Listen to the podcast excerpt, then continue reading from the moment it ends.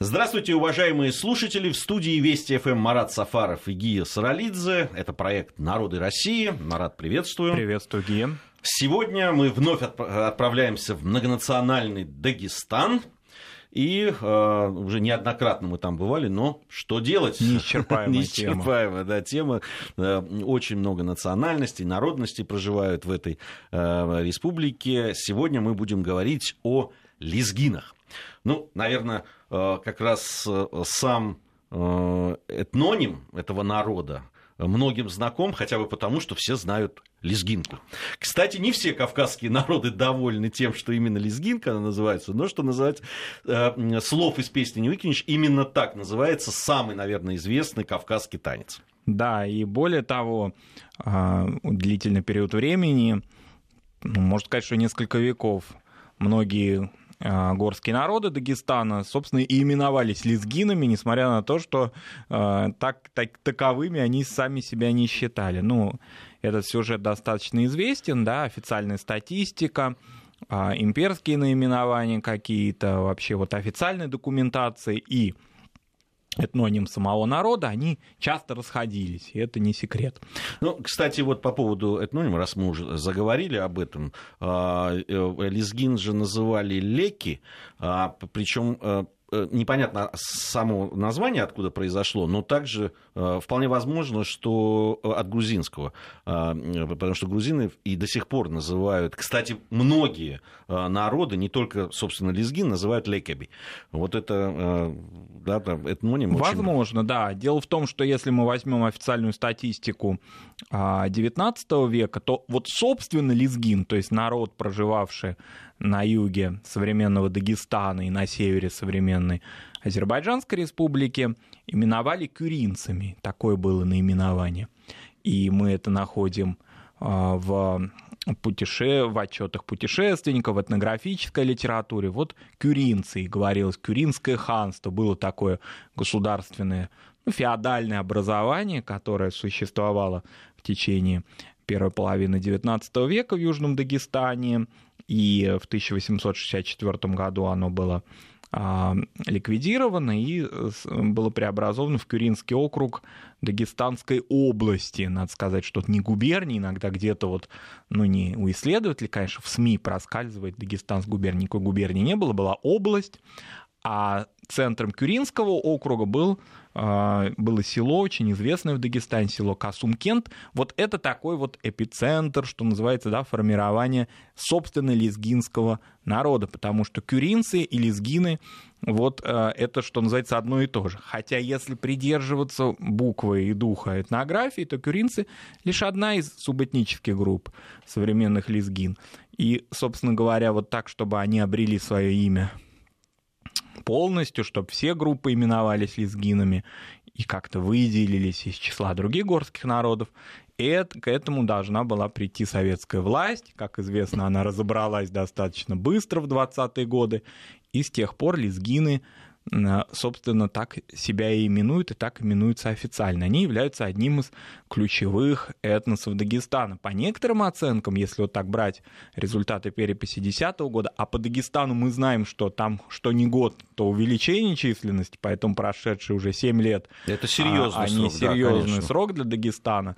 Но, тем не менее, в 2010 году э, составляли они около 13% населения Дагестана. Это очень много, учитывая многонациональность почти, почти полмиллиона полмиллиона, э, почти полмиллиона в, в, в, России, в России и в Дагестане да. почти 400 тысяч. Да, и кроме того, э, вторая группа населения лезгинского и коренного, это надо подчеркнуть, это не переселенцы, население а, ряда районов северного Азербайджана, так называемые вот кубинские, э, лезгины, но не от Кубы, конечно, не от острова Свободы, а от Кубы, э, знаменитое село, там рядышком еще более знаменитая Красная Слобода, да, которая является одним из а, важнейших центров горских евреев, например. Вот это все север Азербайджана. Кроме того, они в Баку э, традиционно расселены, причем еще с начала 20 века были лезгины-отходники, лезгины-рабочие, которые на бакинских промыслах работали или были заняты в торговле. То есть в Азербайджане достаточно большая численность. Но какая она конкретно, сказать трудно. А в Азербайджане перепись была проведена в 2009 году. Она выявила около 180 тысяч лезгин, но представители этнокультурных общностей, там различных а, различные активисты, они указывают на более высокую цифру, говорят и о 300 50 тысячах лезгин, но, правда, не приводят конкретно, как это часто бывает с представителями ну, национальных я, я в таких движений. вещах все-таки предпочитаю на, на официальной статистике, да, статистику. А, ну, вообще, а, вообще общая численность э, лезгин где-то около где-то 700 тысяч человек. Это большой Это много, большой народ, да, в нашей стране и в Азербайджане, а также в других странах. Скажем, не только Дагестан, как мы знаем, миграции населения из Дагестана в другие регионы РСФСР происходили еще с 70-х годов, вопреки разным стереотипам. Это не последних лет, это давняя традиция. Были а, дагестанцы, которые ездили на заработки, строители, в Западной Сибири было много, были профессиональные с высшим образованием нефтяники и так далее, газовщики, вот Да, там очень по разным много. причинам, в том числе да. и э, из-за экономической э, Перенаселенности, да. да. И э, поэтому много лезгин проживает на территории и Тюменской области, вот нефтегазодобывающих наших регионов, ну, понятное дело, в Москве, Санкт-Петербурге тоже. Достаточно большая общность. Надо сказать, что большая часть лезгинов не только билингвы, но и, если так можно выразиться, конечно, так, наверное, неграмотно сказать, трилингвы, да, то есть люди, которые и тремя языками часто владеют. Дело в том, что помимо своего родного лезгинского языка, лезгины, конечно, владеют русским языком, но и очень многие азербайджанским. Причем а, азербайджанским владеют и дагестанские лезгины, живущие в Дербенте. Дело в том, что Дербент при всей своей многонациональности очень имеет такую заметную азербайджанскую закваску, и поэтому многие лезгины, живущие в Южном Дагестане, этим языком тоже владеют, ну а в Азербайджане само собой. А, и более того, не просто владеет, но и азербайджанский язык очень сильно проник в лезгинскую лексику, вот какие-то тюркские окончания, слова, их очень много в лезгинском, в лезгинской речи. А, хотя литературный лезгинский язык, он несколько иной, он а, тоже подразделяется на большое количество и диалектов, и гюнейский диалект, куринского наречия, он лег в основу литературного языка. И надо сказать, что у лезгин богатая литературная традиция. Это один из таких народов Северного Кавказа и уже, можно сказать, из Кавказа, который имеет богатейшую литературную историю. Я думаю, что многие наши радиослушатели старшего поколения помнят, а, ну или во всяком случае слышали имя Сулеймана Стальского. Это известная история 30-х годов, когда а, такая была политическая воля а, пропагандировать народных, значит, поэтов. Ашугов, Акынов, ну, самый известный, наверное, это казах Джамбул Джабаев, да, но, тем не менее, и на Северном Кавказе был тоже такой найден Ашук, Сулейман Стальский, Лизгин, его Горькому привезли, Горький его назвал Гомером 20 века. В общем, много с ним в хорошем смысле носились, и он там и о Сергу Орджоникидзе сочинял поэмы, а, его переводили. Ну, это немножко такой сюжет, может быть, у кого-то вызывает иронию, я знаю, да, вот эта вот традиция а, этих в 20 веке вдруг появившихся средневековых поэтов. Но, тем не менее, а, если говорить без какой-то иронии серьезно, то у Лезгин много было поэтов, народных поэтов, и много было алимов. Алимы в Дагестане — это распространенное очень слово. Это не только религиозный знаток, но и вообще какой-то вот, скажем так, образованный человек. Еще очень почетное такое наименование к имени людей у Лезгин — это муалимы.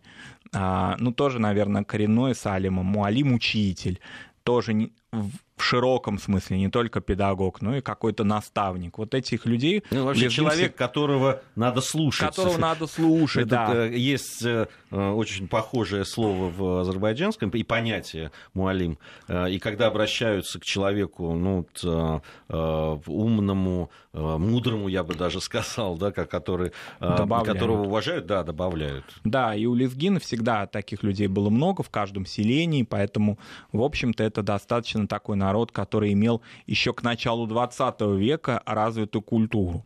А, если вот уже о языке раз начали говорить, да, то, как и очень многие народы, у нас был недавно сюжет в нацвопросе, касающийся письменности и смены различных алфавитов лезгины, конечно, тоже их эта судьба не обошла, они придерживались такой арабографической письменности Аджам, знаменитой на Северном Кавказе, адаптированной горским языкам, адаптированному арабскому алфавиту впоследствии. Даже придумывались кириллические в дореволюционной России разные варианты того, как бы лезгинский язык перевести на кириллицу, но особого успеха это не имел тогда. Потом была латиница, и потом кириллица уже э, перед войной. Собственно говоря, у Лизгин много и печати, у Лизгин есть театр в Дербенте, Лизгинский имени Сулеймана Стальского. Так что, в общем-то, с инфраструктурой в сфере культуры у Лизгин все в порядке. А, я, возвращаясь к численности, я бы хотел сказать, я вот посмотрел э, динамику а, да, увеличение численности лезгинского населения, причем как в, на территории Советского Союза, так и отдельно потом в России и в Азербайджане. Фактически во всех местах проживания лезгин не, не, не фактически, а во всех, вот, буквально во всех, э, там, где более-менее э, компактно проживают э, лезгины, везде наблюдается рост численности населения. Вот там, там наблюдение с 1897 года, так вот, про, все время. Там есть ну, там, пару таких лет, когда держалась на одном уровне численность лезгинского населения, но так все время Э, численность э, лезгин росла. Да, динамика всегда была положительная, и в течение 20 века лезгины становились все более урбанизированными. Старый их центр — это Дербент. Дербент, конечно, центр не только лезгин, в нем и табасаранское присутствие, и азербайджанское, как мы сказали, и старожильческое русское, и армянское — и Горско-еврейская, конечно, это такой многонациональный город с двухтысячелетней историей, но лезгины особую такую память хранят о Дербенте, даже если живут за его пределами, как-то вот воспринимают его как свою культурную столицу. Во многом это связано и с существованием театра, и с тем, что а, лезгинский язык можно услышать а, в Дербенте. В общем-то, вот а, они такой старый городской народ Дагестана. Хотя села а, и вот эта сельская культура, у них тоже своеобразная. Она, конечно, может считаться общедагестанской, но, конечно, лезгинскую специфику имеет. И так называемые вольные общества были очень распространены вплоть до а, присоединения Северного Кавказа а, в состав Российской империи в XIX веке. Были ханства вот эти, Кюринское, влияние Ширвана, если глубоко копать Кавказская Албания, все это было, безусловно, но все-таки основа а, жизни лезгина — это вольные общества и тухумы были. Тухумы — это характерная для многих народов такая родовая община, родовой строй, который во многом определял связи людей, брачные отношения, а, внутри взаимопомощь, иногда и определял хозяйственное землепользование. Надо сказать, что лезгины один из таких немногих редких народов, которые вот в этнографии есть такой термин этнографический комплекс, имели аж три этнографических комплекса. То есть они были равнинные, они были предгорные и они были горные. Это уникальный вот народ, то есть он мог э, освоить три разных ландшафта. И, собственно, это очень сильно отличало эти группы людей. Ну, например, горные лезгины были практически кочевыми, потому что они вместе с э, своим своими э, значит, животными, с тем вот своим бытом, который вели пастухи, они переселялись с пастбища на пастбище. А в то же время равнинные были практически одними из первых и искусных в Южном Дагестане овощеводов. Вот всякие разные, и все между тем лезгины. Конечно, начало 20 века их консолидировало. А, по-разному можно относиться вот к этим мероприятиям советской власти, потому что они были достаточно жесткие, они были быстрые очень, то есть на раздумье отдавалось не очень долго времени.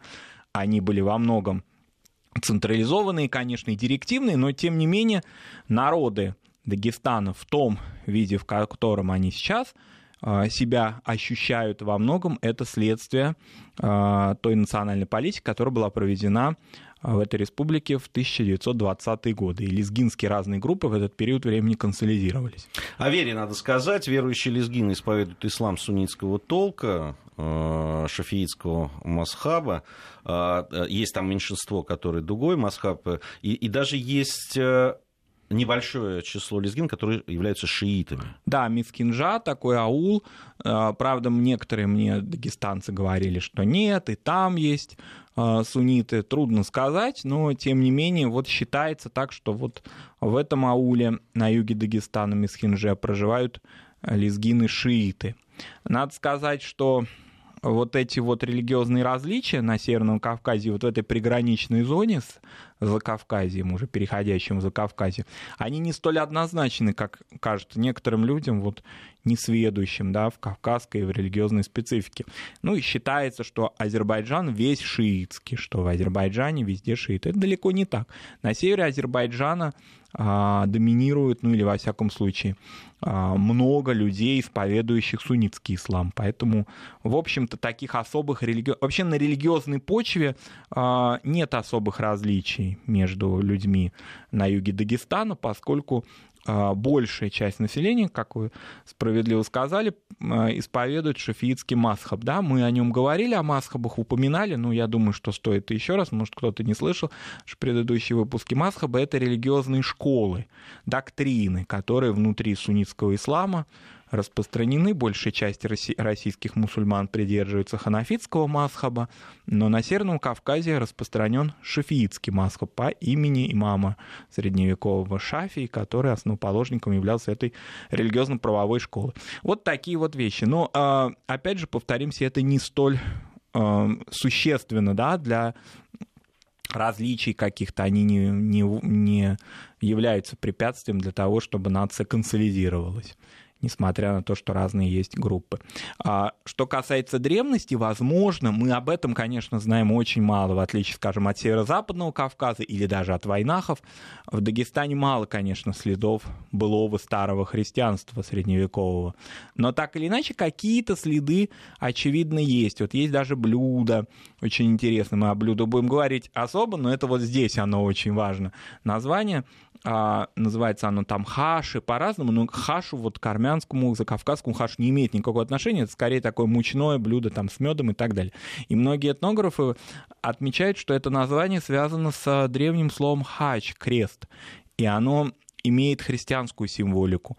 Просто так уже все это за много веков исламизации нивелировалось, что, в общем, уже христианские корни этого далеки. Но мы знаем прекрасно, что в Кавказской Албании христианство в значительной части этого государства с не очень определенными, правда, границами, но так или иначе было распространено, поэтому э, в былые времена лезгины действительно имели и христианские корни.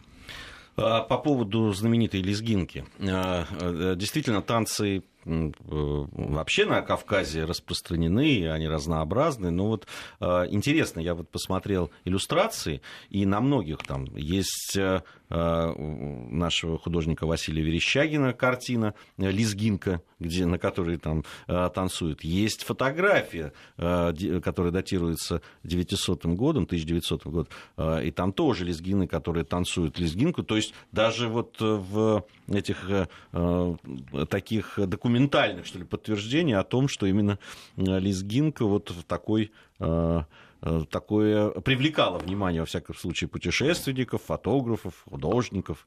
Да, безусловно. И кроме того, вот это название, да, почему, вот мы вначале сказали, почему так много разных, часто даже отличающихся между собой видов танцев на Северном Кавказе все равно называется лезгин, лезгинкой. Это во многом следствие и вот этого вот общего этнонима собирательного. А в XIX веке, когда сталкивались путешественники, офицеры, а часто это было, были офицеры-этнографы, да, военные этнографы, они, не разделяя народ, вот, в общем, выделили такой общий танец. Хотя понятно, что у адыгов или у войнахов они могут отличаться, но, тем не менее, вот так именовали. Были такие периоды, когда фактически лезгинами называли большую часть населения современного Дагестана, за исключением тюркских народов. Ну, например, кумыков не называли лезгинами, ну, нагайцев, само собой, не называли лезгинами, потому что они внешне даже отличались. А так, в принципе, вот вообще все лезгины, все танцуют лезгинку. И от этого все пошло. То есть сами лезгины не навязывали название своего народа этим танцем. Так сложилось исторически. А, надо сказать, что и ансамбль очень знаменитый в Дагестане носит это название, хотя он имеет в своем репертуаре, да, разные виды танцев, табасаранских, например, танцев, Но этим аварских. отличаются многие э, э, ансамбли таких народные в, на Кавказе, потому что у, у, и у осетинских, и у грузинских, и у дагестанских э, ансамблей народного танца, там и песню, и в репертуаре всегда есть и э, лезгинка, и там осетинский танец, и так далее, и так далее. То есть это вот такой, в этом смысле очень многонациональный стороны. Да. Но вот э, в последние десятилетия лезгины, они все-таки оказались таким разделенным этносом поскольку в советское время или в имперской России не имело значения Бакинская это губерния или Дагестанская область, Азербайджанская ССР или Дагестанская, Азербайджанская ССР, вернее, или Дагестанская ССР. Теперь это государственная граница. И, в общем-то, она очень так и географически как-то и ландшафтно выделяется, поскольку протекает река Самур, вот они, лезгины, называют ее срединной теперь рекой. То есть она фактически определила а, разделенность этого этноса на две а, группы. И там, вот в Хачмасе, в Кубе, в самом Баку, конечно, на севере Азербайджана, на Абшироне. Вот там одна группа. И, конечно, все-таки определенные паспортные контроли и разные всякие другие особенности пересечения границы, они, конечно, повлияли на то, что эти две группы а, народа как бы вот так находятся в разных государствах. Но благо отношения между нашими странами нормальные, добрососедские, поэтому лезгины могут путешествовать. Это не те примеры, к сожалению, которых мы очень много знаем по Закавказью и Северному Кавказу, а, ну, прежде всего по Закавказью, конечно, да, когда а, какие-то там конфликты или когда фактически, как в Закавказье, существуют да, границы вообще закрыты между народами.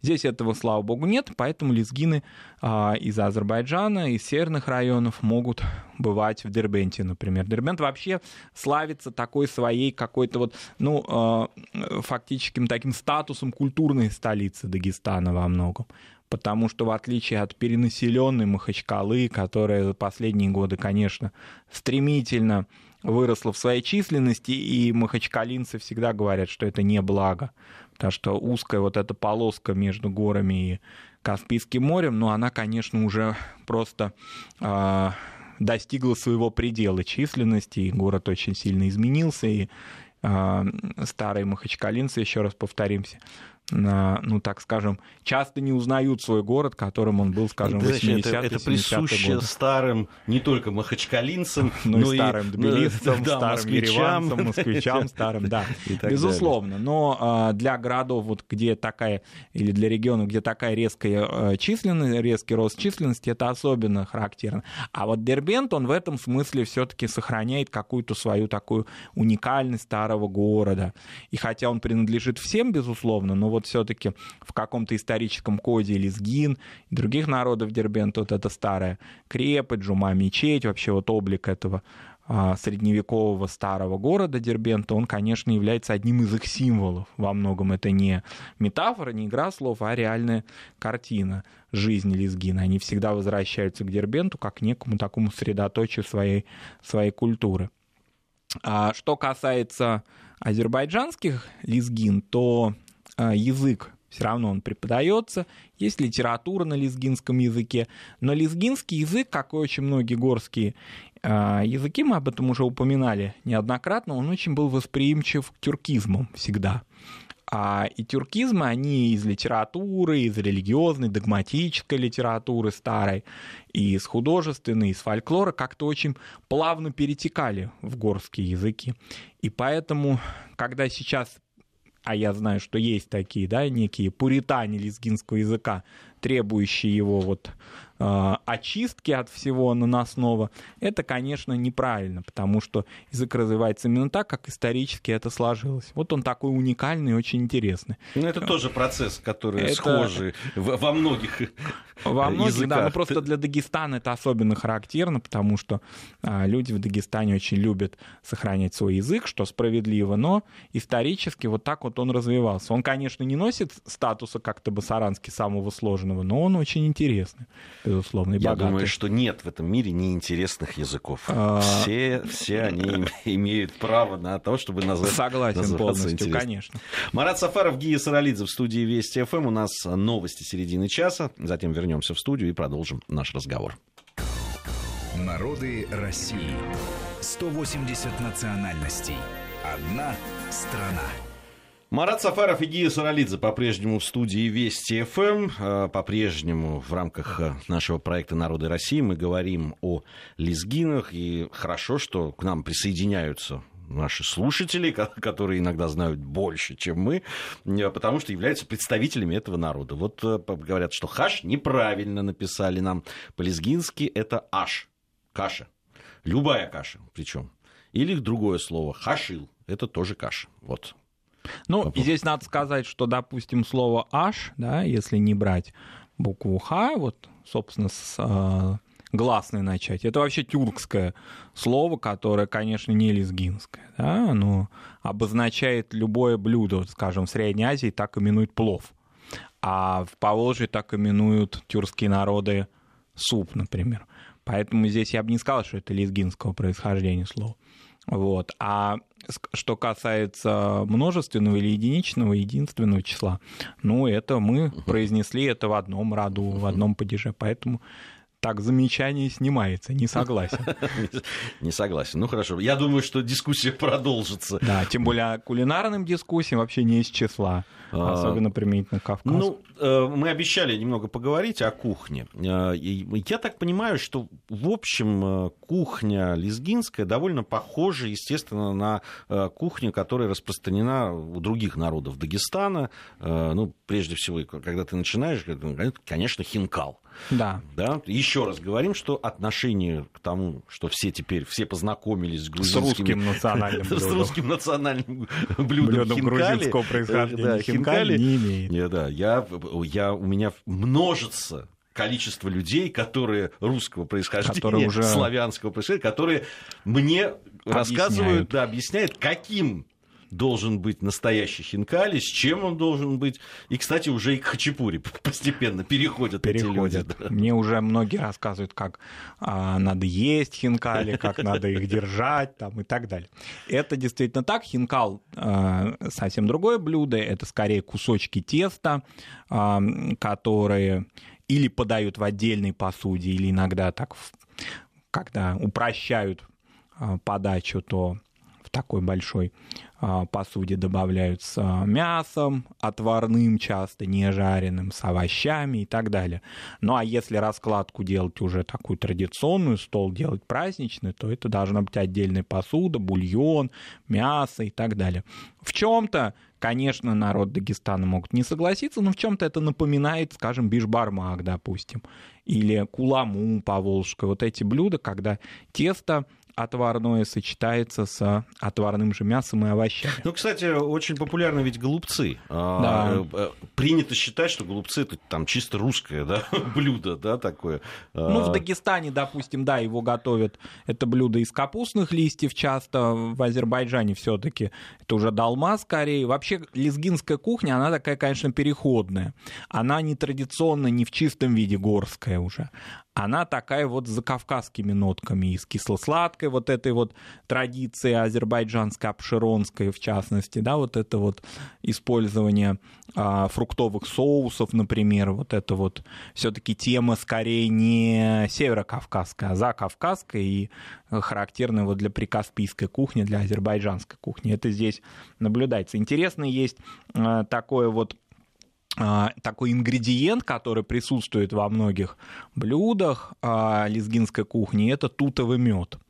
А, ну, меда бывает, как известно, много и разного, разных сортов, но тутовый мед из шелковицы, а, иногда на Кавказе его называют дошап, вот он, вот, собственно, является, во-первых, он очень полезный, конечно, медоведы, э, да, и все, значит, люди, которые ведают медом, они полезные свойства своего сорта обязательно назовут, но если брать вот дошап, то он, конечно, и э, там и при простудных заболеваниях как антисептик, и при кашле особенно используется. В традиционных кухнях очень многих народов в Закавказье, и в Грузии, и, конечно, в Азербайджане, но у лезгин особенно. Варенье варят. Варенье варят. Да, из тута.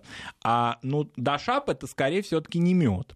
Это такое вот блюдо, приготовленное на основе, да, это скорее вываренный концентрированный сок такой, который может быть туда и мед можно добавить, он может быть не обязательно из тута, он может быть и из абрикосов, и из винограда, но вот традиционно это все-таки шелковица.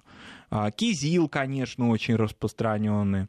Наршарап, вот эти все соусы традиционные для Кстати, кухни. это вот э, я пробовал э, замечательную, просто потрясающую приправу. А Ее делают из кизила или делают еще из терна, да, терна, да. да. Э, это такая приправа, туда добавляют еще и э, зелень какую-то, еще какие-то приправы, и к мясу, и это, это невероятно вкусная такая добавка. Это я пробовал как раз на границе Азербайджана и Дагестана, как раз вот там, где проживают лезгины. лезгины и, собственно, да. и, собственно, тот ресторан, где это было, это был лезгинский ресторан, ну, то есть повара, там люди, которые работали, Знатоки, там были, да, были лезгины, да.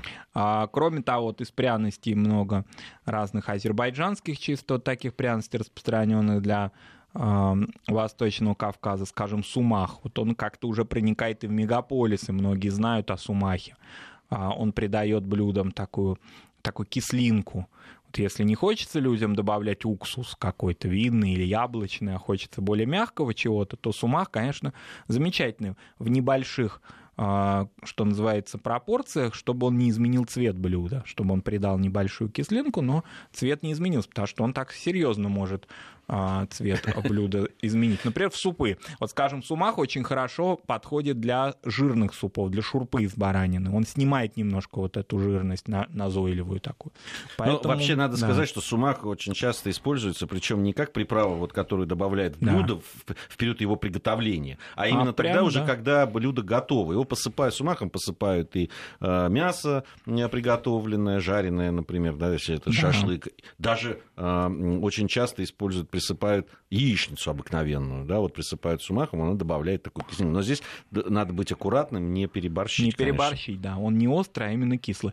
И мне очень нравится такая кавказская традиция, которая в некоторых заведениях и в Москве как-то соблюдается, это посыпать, ну, что называется, по бортам тарелки. Вот это очень удобно, и как-то вот это такая крестьянская старая фишка, что называется, вот она очень хорошо а, как-то кулинарно и удобно так эти блюда потреблять. Ну, кстати, вот, э, Марат, ты сказал о том, что есть влияние, э, да, там, азербайджанское на лезгин, и, конечно же, лезгинское на те районы Азербайджана, Северные, где они проживают, да. северные. Это, это действительно заметно и в обычной жизни, и в кухне, и в культуре тоже. Безусловно. Да, безусловно, конечно. А, есть фольклор. Вот, допустим, вот мы говорили о Дербенте как неком таком национальном коде Южного Дагестана. Ну, Лезгин есть еще один такой код, это национальный эпос Шарвели.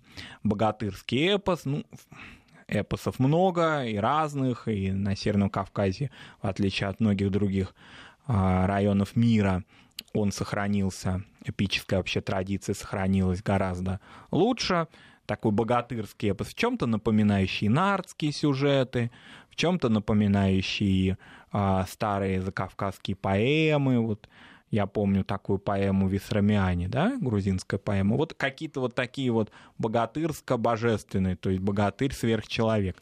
Вот это интересно, и надо сказать, что из этого и вышли вот эти вот знаменитые лезгинские ашуги, как а, люди, которые эти поэмы а, читали, произносили, декламировали скорее, да, на а, гадыканах, на улицах. Вот гадыкан как-то не очень распространено такое понятие у лезгин, как я помню, да, это больше такая аварская, даргинская тема. Это собирание такое вот э, встречи, вернее, ежедневные часто мужчин таких небольших аульных площадках, площадях около мечети, и вот они там беседуют, разговаривают, и часто фольклорные сюжеты вспоминают. Так, во всяком случае, нам идеализированная картина горского быта. Повествует, и в художественных произведениях такое есть. Ну, под другими названиями у Лезгина это, конечно, тоже присутствует. Есть интересные праздники, скажем, в Касумкенте а, долгое время такой существовал праздник, он в колхозный период был поднят на такой высокий уровень, это праздник сбора черешни. Когда предприятия, колхозы, расположенные вокруг, своими сортами черешни гордились, показывали урожай, там был праздник, танцы, а, шашлыки жарили и так далее. Вот такие традиционные а, праздники, праздничная культура Южного Дагестана, она у Лизгин очень яркая и развита. Вот. Но мы вот сказали о тухумных традициях, да, о традициях, связанных с родовым строем и с тем, что это и в брачных отношениях тоже отражается. Я думаю, что вот свадебные обряды, да, а, лезгин, они при том, что, понятно, они мусульманские, они придерживаются исламских правил бракосочетания, связанных с махром, с тем, что называется колымом, да. Ну, мы сегодня Но... еще э, поговорим, да. поговорим о э, таких традиционных да. свадьбах. У нас будет э, на прямой связи сотрудник информационного портала «Вестник Кавказа» Лола Мусаева. Она, я надеюсь, подробнее нам расскажет да. о том, как проходит. Вот вообще надо в специфике, да. Угу. Вообще надо сказать, что на Кавказе, это касается и Северного Кавказа, и Южного Кавказа, вообще в, даже в городах, да, даже в мегаполисах больших, там, а, конечно, что касается обрядовости, да, вот каких-то сохранения традиций, а, вот свадебный обряд, наверное, наиболее да, такой из э, тех обрядов, которые сохранил. Но обо всем этом мы... Геи, поспорим. Хорошо, поспорим, да. но Потому поспорим что... совсем скоро. Да. Народы России. 180 национальностей. Одна страна. По-прежнему в студии Вести ФМ Марат Сафаров и Гия Саралидзе. Продолжаем мы в рамках проекта «Народы России» говорить э, о лезгинах. Заспорили мы э, о брачных обрядах да. кавказских. Ну, я думаю, сейчас имеет смысл выслушать сначала специалиста, да. а потом мы можем продолжить дискуссию, этот спор, да. дискуссию. Да, у нас на прямой связи сотрудник информационного портала «Вестник Кавказа» Лола Мусаева. Лола, здравствуйте, рады вас приветствовать. Здравствуйте. Здравствуйте, да, спасибо. А, а, да.